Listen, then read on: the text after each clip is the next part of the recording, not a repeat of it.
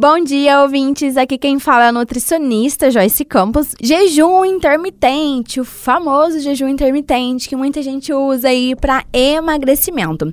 Ele é uma estratégia, assim como existem outras estratégias na nutrição, que você fica um período em jejum. Então existem tipos diferentes e métodos, né, diferentes de jejum como o método 16 por 8. Então você vai ficar 16 horas de jejum e 8 horas de alimentação. Depois a gente tem um jejum de 5 por 2, que é o consumo reduzido de calorias em dois dias não consecutivos. E o jejum de 24 horas, que fica o dia todo em jejum. Alguns dos benefícios relatados do jejum intermitente incluem a perda de peso, melhora a sensibilidade à insulina, aumento de produção de hormônio, redução de inflamação e melhora da saúde cardiovascular.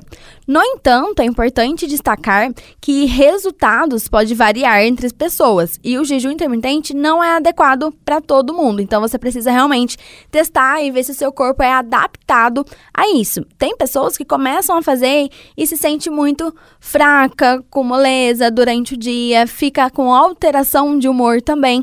Então acaba que para você não está sendo legal fazer o jejum, principalmente se você ficar forçando ele. Quando é um jejum fisiológico, você fica sem comer fica tranquila durante o dia, às vezes para você dá certo. E se você já teve anemia, já teve um grau de anemia, também precisa ter um acompanhamento nutricional. Porque no jejum você vai ficar por um bom período sem comer. Então você não vai estar tá recebendo vitaminas, nutrientes, minerais e o seu corpo às vezes ele está precisando de uma necessidade maior. Então talvez agora não seja o momento certo para você fazer o jejum. E antes de iniciar qualquer forma de jejum intermitente, é essencial consultar um profissional da saúde, especialmente se você tiver condições médicas pré-existentes ou estiver tomando algum tipo de medicamento também.